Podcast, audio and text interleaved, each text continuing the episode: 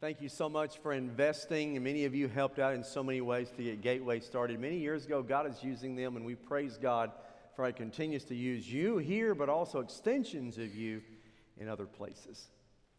Moses was standing on the edge of the promised land looking at the next generation of people to come. Moses is old, he's about to die. God showed him that, and this is his farewell address speaking to those young people out there who are coming along behind him. Long gray beard, long gray hair, fire in his eyes, giving them the final address, standing there, and it's recorded in Deuteronomy chapter 4. We're looking at all 40 verses of this farewell address of Moses. We're doing it over the course of eight Sundays because I noticed everything in there, those were things that we need today. Our culture needs, America needs, the church needs, Christians need.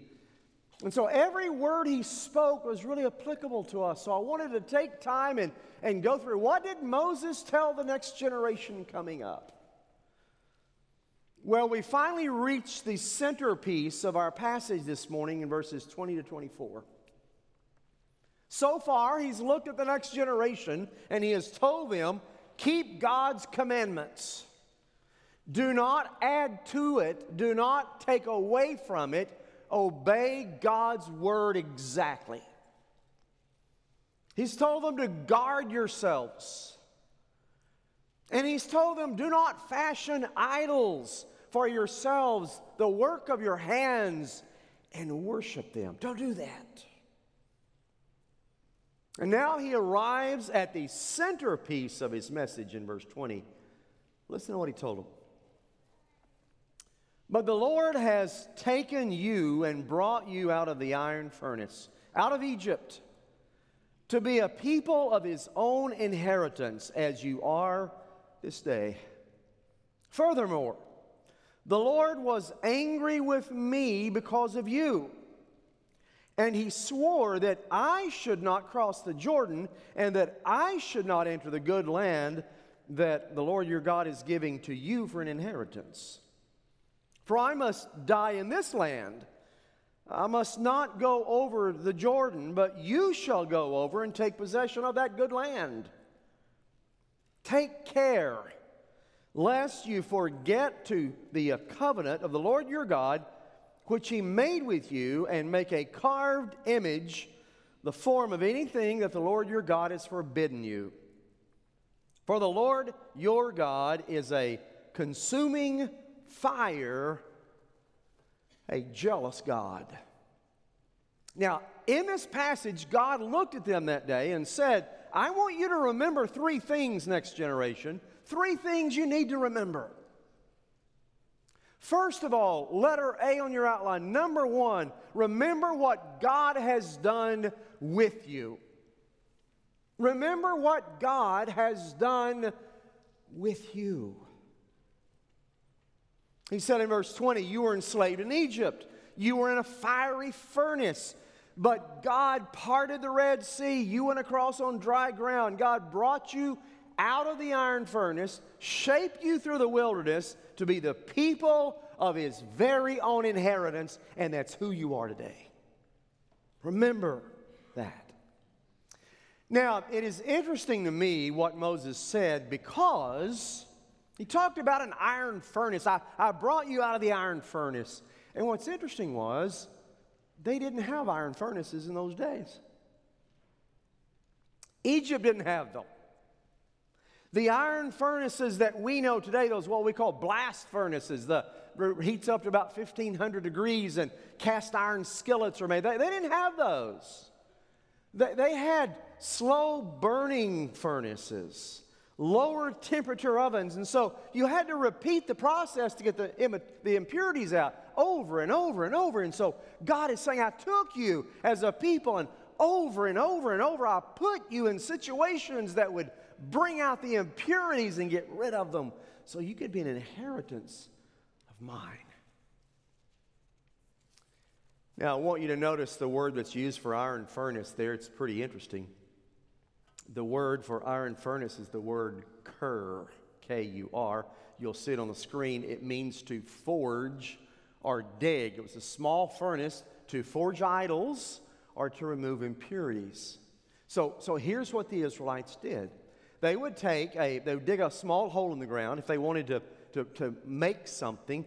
They build a, a small hole in the ground. They put this hearth called a kur inside of the hole. They would take charcoal or ore, put it on top of it, and then use blowpipes to heat it up and, they would do this over and over again until finally this, fa- this object would fashion out of that and they would st- seize it or snatch it out of the fire.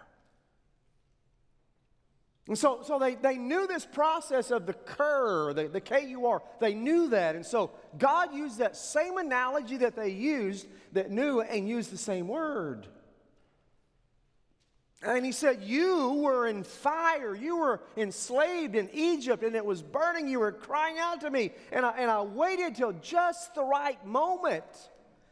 And I snatched you out of the iron furnace and I brought you as a prized possession of mine. So he used the same analogy, but here he went one step further. He said, Next generation, your grandparents and your parents and you have used the kur in the wrong way. You made idols and worshiped.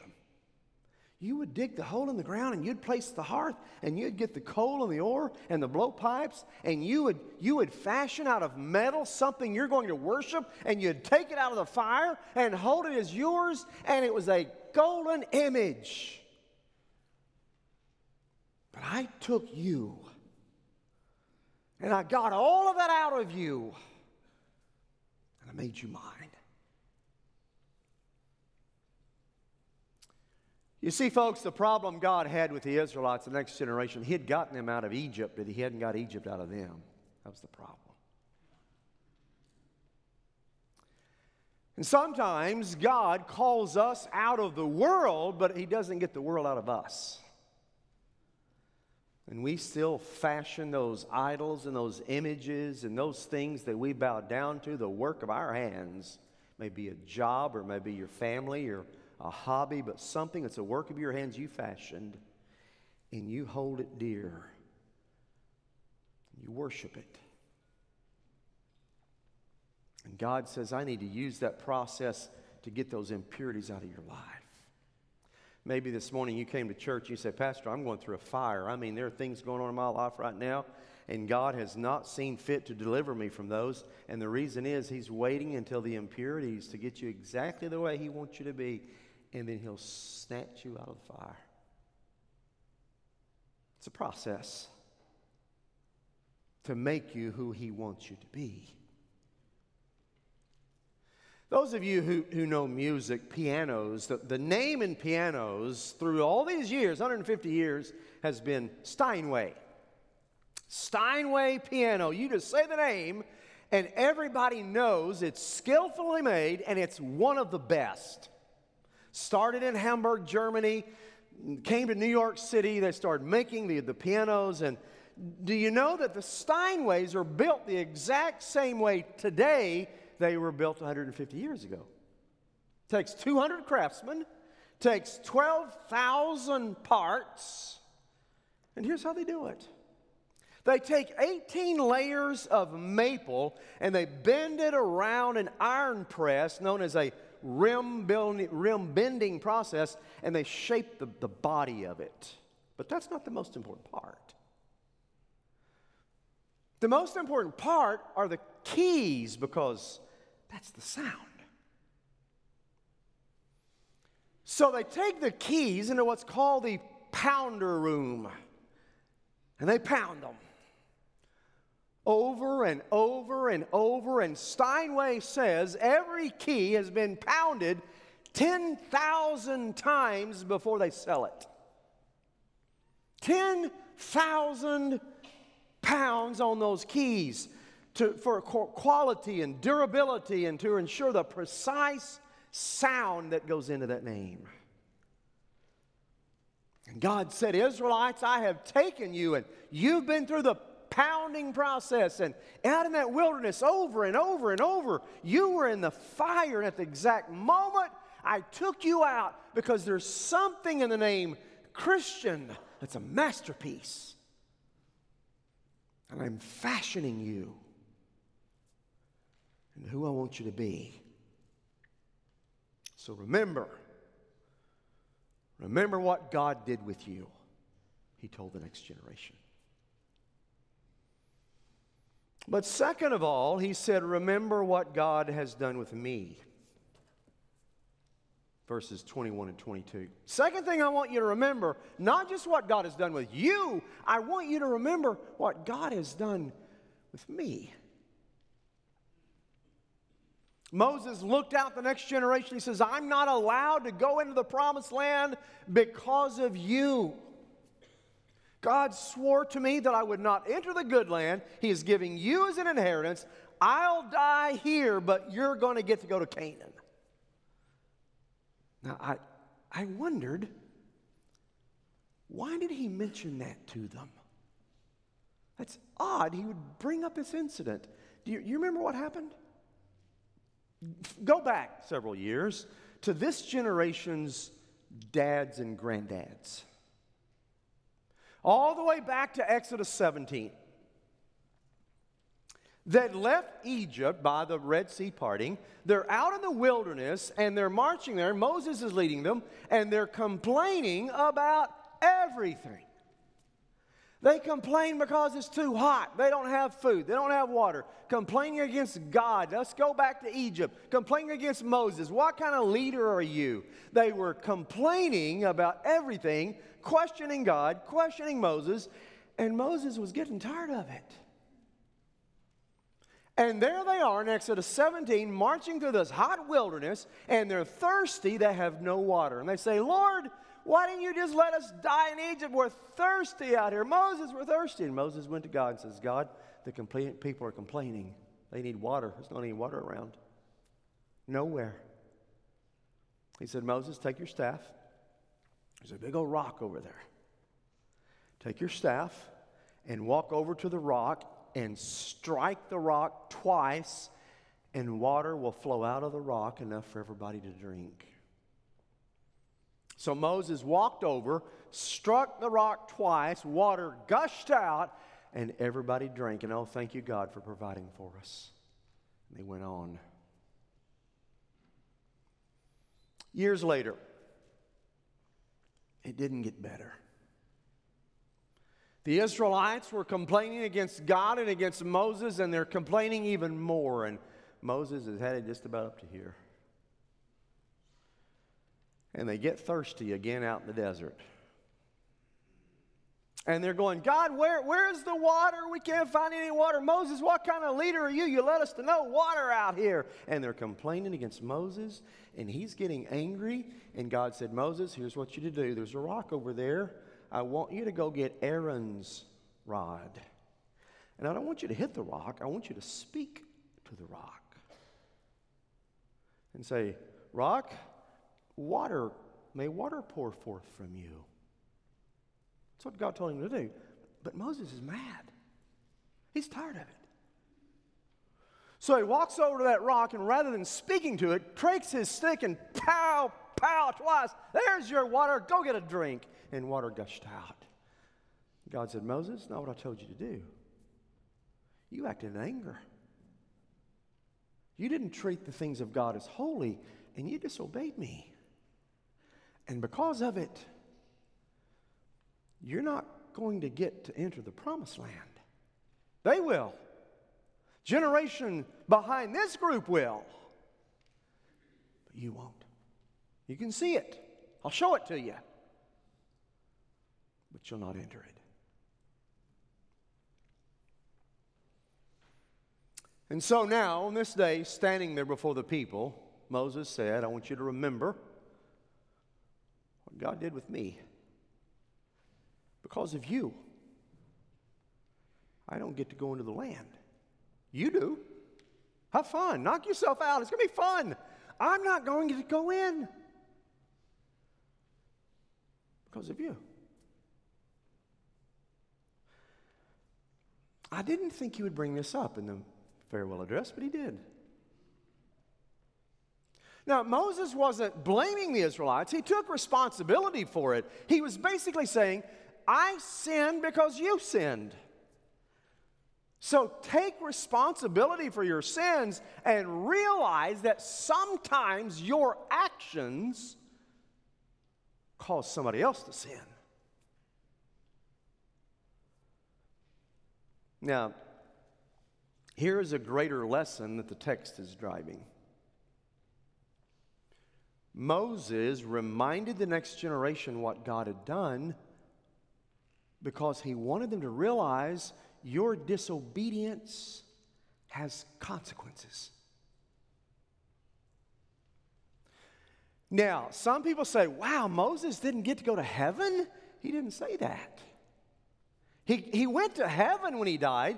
He just didn't get to enter the promised land while he was on earth. He lost his earthly inheritance. He didn't lose his heavenly one. Pastor, how do you know Moses went to heaven? If you go to the New Testament, Jesus and his disciples went up to the Mount of Transfiguration, and Jesus was transfigured before them. And appearing from heaven was Elijah and Moses.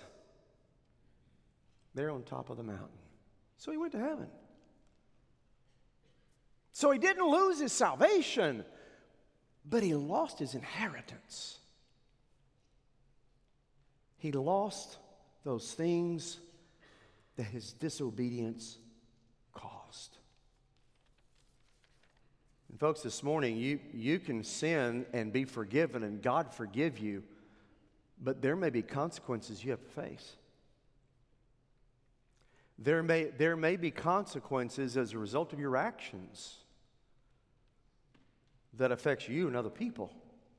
You can be forgiven. It's a reminder that generation needed, and it's a reminder our generation needs as well. There are consequences to disobedience, period. Our generation that we live in today, it's a generation that's very forgiving. Somebody makes a mistake. If you come out and say, I'm sorry, I was wrong, I shouldn't have done that, I, this culture will bend over backwards and say, that, that's okay, we'll give you another chance. It's a, it's a culture of second chances. And that's good in some ways, but it's, it's bad in some ways. Because everybody needs a second chance, but we also need to be reminded that whenever we fail, there are consequences to what we do that, that sometimes never leave. And we don't hear that. And then you come inside church and you don't hear it either. We come inside church and we hear, well, Jesus is loving and merciful and gracious, and whatever you do, He'll forgive you and everything will be, be all right. I, I agree that Jesus will forgive anything, but there are consequences we have to face. You, you may lose your earthly inheritance. This morning, if I got angry with my executive pastor here, Brother Dennis, and I, if I were to slay him, that's the King James word. If I were to slay him, and then if I were to say, "Oh God, I'm so sorry, I shouldn't have got so angry with Dennis. That was I shouldn't have done that. I really, I am truly repentant, and I'm sorry." God would forgive me if I'm truly repentant. But Dennis is still dead. And Sandra is still a widow. And his two kids are still without dads. And his one grandson, Creed, has no granddad. Oh, I'm forgiven. But tell the Neal household that. You see, sometimes our consequences are still there. You're forgiven. But he wanted the next generation to realize the actions, your actions, have consequences.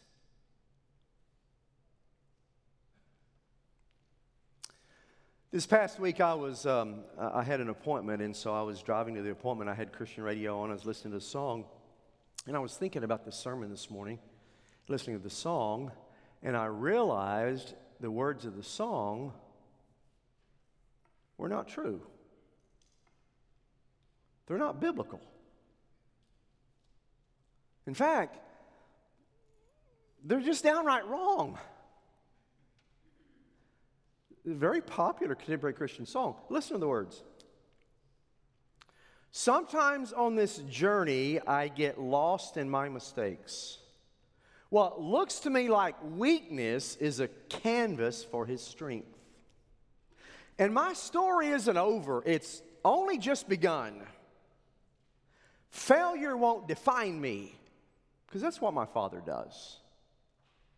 Arrival's not the end game, the journey's where you are. God never wanted perfection, He just wants your heart. Hold it, time out. No, that's wrong. That, that is not biblical. Whenever it says that, that my story isn't over, it's only been, just begun, failure won't define me because that's what my father does. Hold on, failure can define you. It defined Moses. He's saying, I'm not going to get to go. Failure defined him. It defined David. Oh, no, wait a minute. David's a man after God's own heart. Absolutely, he was. But if you study his life, it breaks down very easily before Bathsheba and after Bathsheba. I mean, before Bathsheba, things were going great, and he was a powerful man. And Bathsheba happened and killed her husband Uriah, and God forgave him. Psalm 51 32 poured out his heart. But the rest of his life was different. Different than the earlier David. Bathsheba defined him. And Solomon, he had those wives that led him away to foreign gods, and they defined who he was. As great and as wise as he was, they defined him. Failure can define you.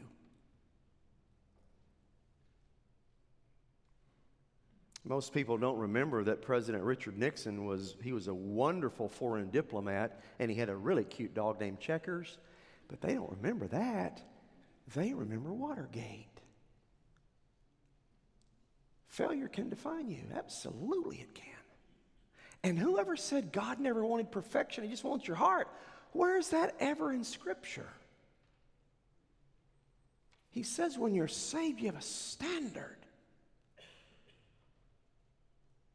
And so our, our there are consequences to our actions. I went back and read the, the lyrics of the entire song. Not one word about consequences to your actions, and they're not one. But we gather in churches and sing it and feel oh so good about ourselves. Yes, you're forgiven, but Moses wanted you to know there are consequences to actions. And then the third thing he wanted them to remember verses 23 and 24 let her see what you must do now. What God did with you, what God did with me, and now what you must do now. Listen to what he said, verse 23. Take care lest you forget the covenant of the Lord your God. Now, the word forget that you'll see there on the screen, sakha, it means, it means to fail to remember, but it also means to ignore. So Moses could be saying to the next generation, make sure you don't ignore what God's told you to do. In other words, you know it, you're just failing to remember it. Take care lest you forget the covenant of the Lord your God. Now, he says three times at the end, right here in, in, the, in the last two passages, verses, he says three times, the Lord your God, the Lord your God, the Lord your God. Look at the screen here. Usually, whenever the Bible talks about the Lord, it uses the word Jehovah. Sometimes it uses the word Elohim, a more general word, more of a creative word for God. Sometimes, every now and then, the two words are combined together to be more powerful. And so Moses combined them looking at the group that day. He said, Do not forget the Lord your God. He was powerful when he said it. Don't forget him. Don't forget his covenant. And the word take care, take care that you don't forget it, it's a word we've seen every single Sunday of the series. It's the Hebrew word shamar. Remember shamar? That's the word that Moses has used five times so far. Five times in four weeks, he said, Shamar, Shamar, Shamar, Shamar, Shamar, as he looks at the next congregation. And the word Shamar means guard vigorously, fiercely. Remember the dog image, the dog around a bowl? Remember that? Guarding that bowl, anybody comes near it, or a sentinel guarding a palace, nobody's coming near it. And so far, he's told the congregation, he's told that next generation, guard the word of God, guard your soul, guard your life. And now for the fourth time, he says, guard your life twice. Now for the fifth time, he says, guard your faith in Christ. The covenant, your relationship with God, guard that. The word shamar is a powerful word, so Moses just wasn't up here speaking, he was shouting. Shamar, your faith in God. Guard it. So this morning, I, I want to say the same to you that Moses said to the next generation. Folks, guard your faith. Guard your faith in Jesus Christ. We live in a culture that there are people outside these walls they want to make you give up your faith. They want to make you question your faith. They want to make you question God and His Word. They want to make you question things. You guard it. High school students, when you're going to high school, just started, and you're in a class that says something that goes against this, guard your faith. College students, this week is the first class, what day classes, starting tomorrow. If you're in a secular university and you hear something taught that goes against this, you guard your faith.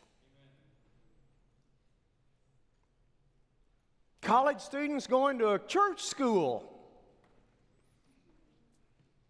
private Christian school, you hear something that goes against this, you guard your faith.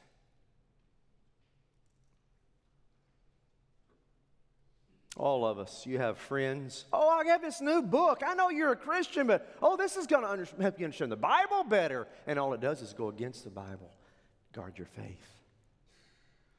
You hear taught out there, you need this new perspective. You need this new ideology, this, this new whatever out there. You need to grow. You need to expand past your faith. No, no.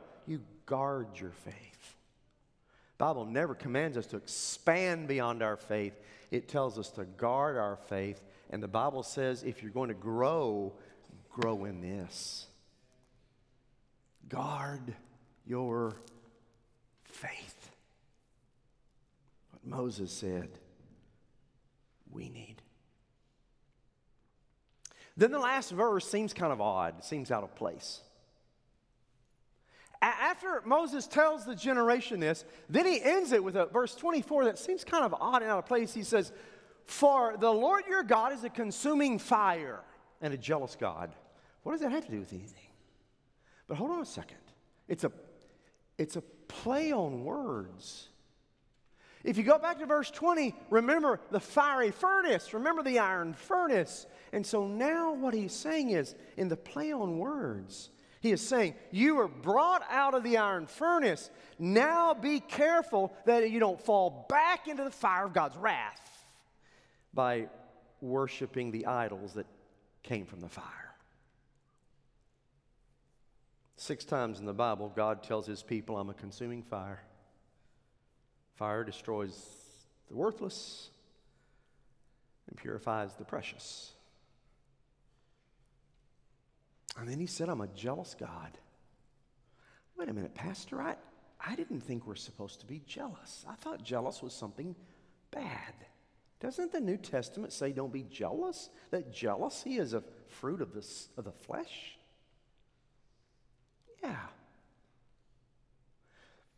But in the Old Testament Hebrew concept, they have no concept of of what we know in English as jealousy. The word jealous, kana, in Hebrew means fiercely loyal, zealous, protective, intolerant of unfaithfulness. And so here's what God is saying God is telling that next generation, I am fiercely loyal to you, so you be fiercely loyal to me. That's what he meant.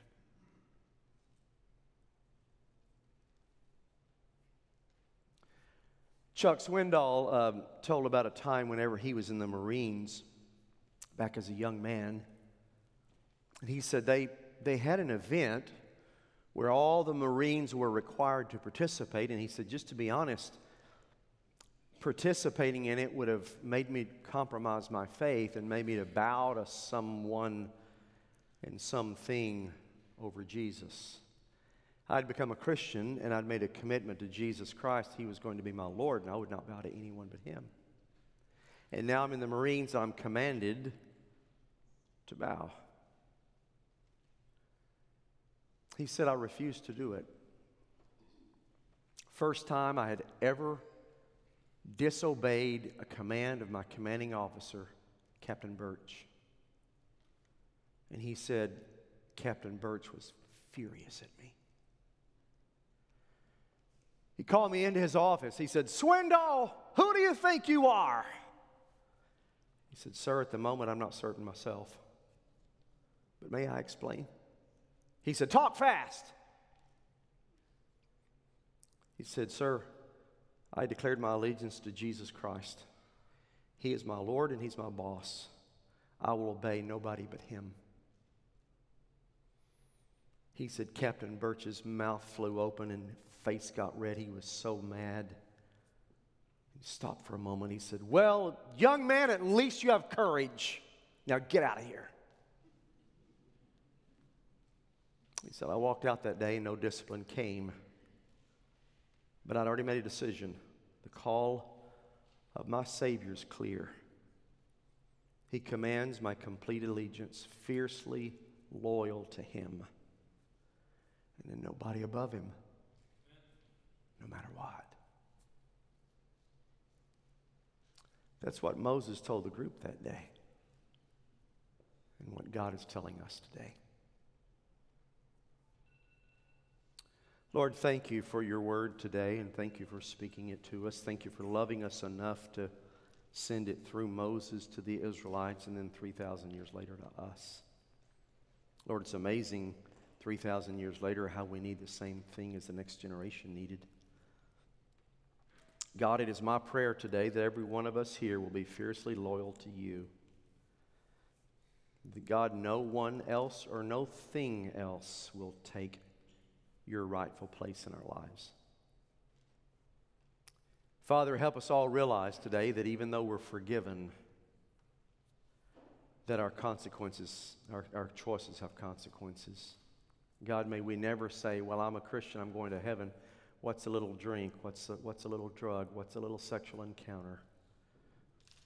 God, may we never say that. May we realize that even though we're forgiven, there can still be consequences. And God, help us just to be faithful to you as Moses commanded. Thank you for Jesus and what he's done for us. In his name I pray.